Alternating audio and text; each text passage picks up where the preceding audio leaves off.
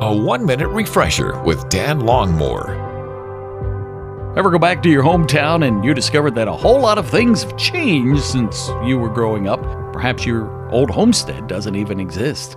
Or you go out to eat at a place you haven't been to for a while and discover that the eatery isn't there anymore. None of us like change, but change occurs, doesn't it? Landscape seems to keep shifting too in our culture.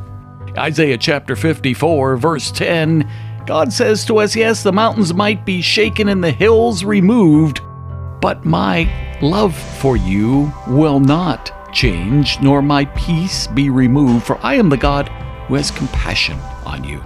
A good reminder today from God's Word that although change occurs, we're not going to be able to always stop that.